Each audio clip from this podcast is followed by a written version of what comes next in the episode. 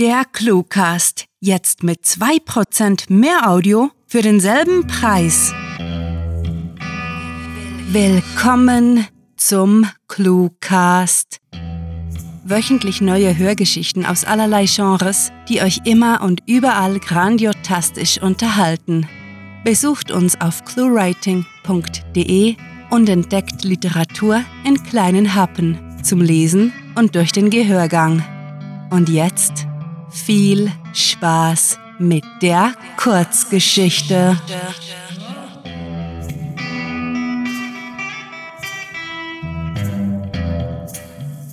Debug oder das Universum außerhalb der Nussschale.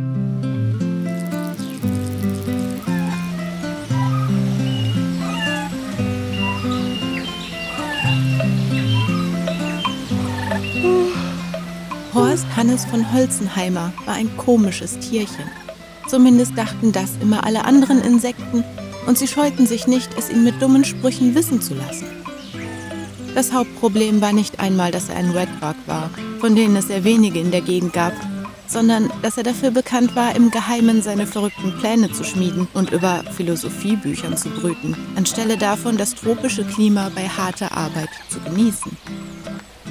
Er verbrachte den großen Teil seiner Zeit in und auf einer hoch am Geäst baumelnden Nussschale namens Rothenburg, die er bei Friedrich Franz von Flederkopf, einem außerordentlich geschäftstüchtigen Fledermaus-Grundbesitzer, gemietet hatte. Friedrich hatte ihm nach zähen Verhandlungen einen fairen Preis angeboten und Horst hatte zugestimmt. Denn bei den aktuellen Immobilienpreisen war die Residenz Rothenburg ein wahres Schnäppchen. Und so führte Horst ein schönes Leben, beobachtete die Welt um ihn herum und erledigte seine Arbeit zu Hause vor dem Computer. Der Vorteil an Horsts Lebensstil war, dass er immer dann Pause machen konnte, wann ihm danach war.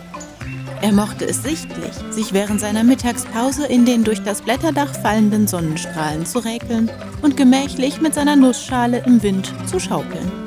So war es auch heute, bis ihn das nahe Summen seiner Nachbarin aus dem Halbschlaf aufwachen ließ auch wenn es nicht optimal war, in der Nähe eines Bienenstocks zu wohnen, für Horst war Verkehrslärm ein Teil des Lebens und er hatte sich längst daran gewöhnt. Hey, mal wieder beim Mittagsschläfchen? rief die fleißige Maja Marina von Mayenhof, die sich im Geschäft des Honigtransport einen Namen gemacht hatte. Horst streckte sich bedächtig und sah auf. Auch wenn Maja kein Verständnis für seine gemütlichen Pausen hatte, und auf ihren langen Flügen lieber den neuesten Bestseller statt Schopenhauer las, so verstand er sich mit der gegensätzlichen Biene doch erstaunlich gut. Er bejahte und erkundigte sich, wie geht's dir? Schon lange nicht mehr gesehen. Stimmt, antwortete Maja, bevor sie mit ihrer Geschichte begann. Ich war in Europa auf der Honighändlerkonferenz. Du gewusst, dass da Gespannt lauschte Horst ihren Abenteuern und fragte sich, ob er auch eines Tages auf Geschäftsreise gehen würde. Er mochte seine Arbeit als Debugger, doch manchmal hätte er auch gerne den ein oder anderen Interkontinentalflug miterlebt, denn man lebte schließlich nur einmal. Carpe diem, wie Friedrich immer zu grüßen pflegte.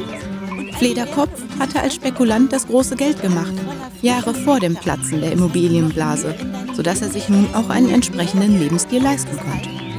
Horst dagegen war mit seinen bescheidenen Verhältnissen zufrieden, auch wenn es hier und da mal etwas knapp wurde. Na super. Er war mal wieder mit seinen Gedanken abgedriftet, dachte sich Horst, als Maya mit ihrer ausschweifenden Erzählung endete. Aber ja, eines Tages werde ich dahin zurückkehren und all den fremden Nektar schmecken. Ihre Beschreibungen hatten so geklungen, als wäre sie gerade aus einem Land zurückgekehrt, in dem Milch und Honig flossen. Oh, verdammt, schon so spät? murmelte sie besorgt bei einem Blick auf die Armbanduhr. Ich muss unbedingt weiter. Die Chefin mag es nicht, wenn ich mich verspäte immer emsig, ich weiß, entgegnete Horst grinsend. Ihr habt eine lebendige Wirtschaft. Hm, das muss man euch lassen. Aber wenn ich mir die Größe von den Apartments in eurem Stadtstaat ansehe, bin ich richtig froh, dass ich hier draußen in Rothenburg lebe. Dafür haben wir mit dem Hive die angesagteste Disco der ganzen Gegend. Ein brummendes Nachtleben ist genau das Richtige für mich. Jedem das Seine murmelte Horst, darüber amüsiert, wie unterschiedlich sie doch waren. Maja nickte und meinte, Ich sehe dich morgen Mittag wieder auf ein Schwätzchen. Klar, bis dann, entgegnete Horst und winkte ihr zum Abschied zu, wandte sich dann um, um sich wieder in seine Nussschale zurückzuziehen.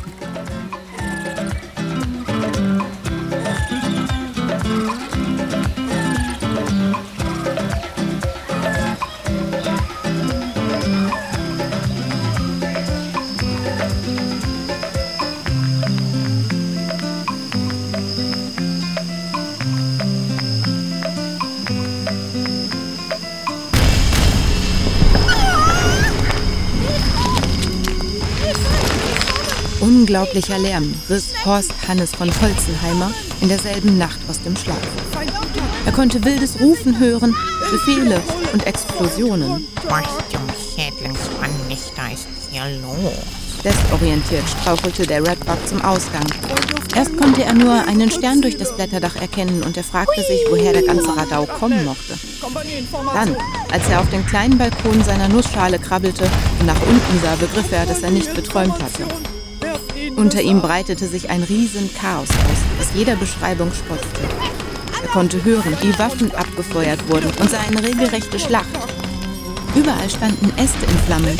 Unzählige Bienenstaffeln brummten bedrohlich in Angriffsformation durch die Luft. Panische Schreie erklangen von den tieferen Ebenen.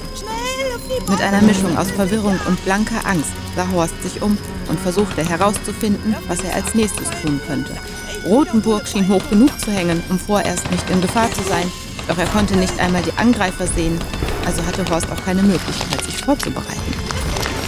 Käferkacke, zischte er gehetzt und überfordert, als er ein vertrautes Summen hörte. Rasch wandte er sich um und erkannte Maya, die neben seinem Balkon in der Luft schwebte und außer Atem rief: Kommst du? Was ist denn los? Wollte Horst wissen und deutete mit seinem dürren Käferarm auf das Inferno unter ihm. Zombie-Schnecken, erklärte Maya. Sie haben schon vier Ebenen eingenommen und sie wollen nach ganz oben kommen. Es bleibt nicht mehr viel Zeit. Okay, sagte Horst und hastete in seine Nussschale, um ein paar Habseligkeiten in ein Bündel zu packen. Er wusste, dass er nur Handgepäck mitnehmen durfte. Mehr war auf Bienenflügen wegen dem Übergewicht nicht erlaubt. Überstürzt kramte er das Familienalbum, den Laptop und sein Handy zusammen, warf alles zusammen in eine Reisetasche und kam wieder hinaus. Horst befürchtete, dass sie gegen Zombieschnecken keine Chance hatten. Diese vermaledeiten Infizierten mit ihren leuchtenden Fühlern wollten um jeden Preis auf die höchsten Äste und zerstörten dabei alles auf ihrem Weg. Rotenburg war verloren, die ganze Gegend würde fallen und es gab nichts, was sie dagegen unternehmen könnten. Traurig wandte er sich ein letztes Mal um und seufzte, bevor er seinem alten Zuhause endgültig den Rücken zukehrte und auf Maya stieg. Danke, dass du an mich gedacht hast, sagte er, als sie abhob und die Beine einzog. Ich lasse doch meinen besten Kumpel nicht im Stich, erwiderte sie überzeugt und steuerte sicher durch die Schlacht, die um sie herum tobte. Nicht weit entfernt war eine Bienenstaffel zu sehen, die mit knatternden Geräuschen Honigprojektile durch ihre Rüssel abfeuerte als eine Motte, die zu nah ans Feuer geraten war, brennend, sehr nahe an ihn vorbeidonnerte und an einem Baumstamm explodierte. Horst duckte sich instinktiv weg, weil ihn der Feuerball blendete und schrie über den Lärm hinweg. Das ist ja krank. Die Luftunterstützung kommt erst, wenn Sie Sichtkontakt haben, erklärte Maya, während sie aus der Kampfzone in ein ruhigeres Gebiet schwebten. Die Vögel erwischen die meisten Zombie-Schnecken, aber das funktioniert nur, wenn sie sie auch sehen können. Und was machen wir bis dahin? fragte Horst und sah sich unruhig um. Das Chaos hinter ihnen war kaum mehr zu erkennen. Sie glitten über Baumkronen durch die Luft und nichts als der Sternenhimmel breitete sich über ihnen aus. Wir tun das einzig Schlaue, entgegnete Maya.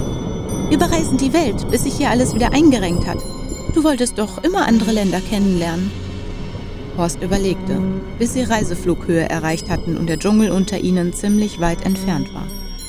Mit einem Kribbeln im Bauch, von dem er nicht wusste, ob es von der Aussicht auf Abenteuer oder seiner leichten Flugangst kam, rief er schließlich entschieden. Ja, das tun wir. Maya steuerte auf die weite Welt hinaus, in eine ungewisse Zukunft, und so begannen die großen Abenteuerreisen des Forst Hannes von Holzenheimer und der Maya Marina von Meyenhof.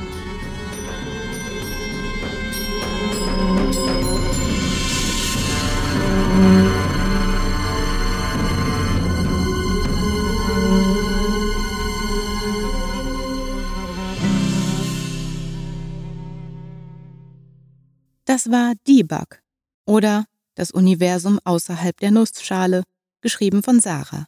Für euch gelesen hat Luna Tick. Diese Kurzgeschichte spielte am vorgegebenen Setting Nussschale und beinhaltete die Clues Spekulant, Stern, Redbug, Schnee und Bestseller. Wenn euch diese Hörgeschichte gefallen hat, dann besucht uns auf cluewriting.de, wo wöchentlich so viel neuer Content produziert wird, dass man schon mal die Übersicht verlieren kann. Aber keine Angst, wer den ClueWriting Newsletter abonniert, bleibt stets auf dem Laufenden und bekommt grandiotastische Literatur direkt in die Inbox geliefert. Euch gefällt unsere Arbeit und ihr möchtet eure Freude mit uns teilen? Dann schaut auf patreon.com slash cluewriting vorbei und unterstützt unser Projekt mit einer Kleinigkeit. Damit werdet ihr zu den Grandiotasten, die wir mit literarischen Rewards wie exklusiven Kurzgeschichten und der Möglichkeit, als Gastautor bei uns aufzutreten, beschenken.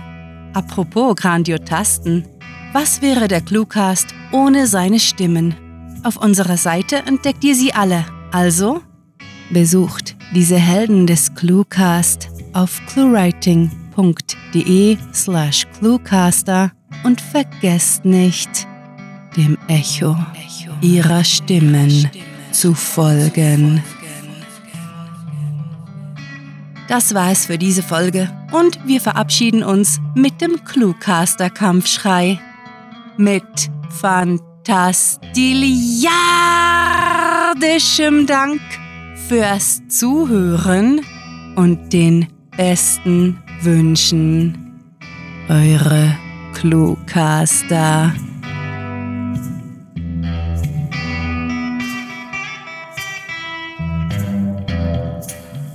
Endlich steht ein Gewinner in der Debatte fest, ob Print oder E-Book besser ist.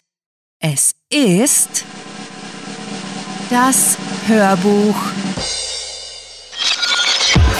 Der Cluecast ist eine Produktion der Literaturplattform ClueWriting. Für Feedback, Anregungen, Literatur und weitere Informationen begrüßen wir euch jederzeit auf www.cluewriting.de grandiotastischen Dank.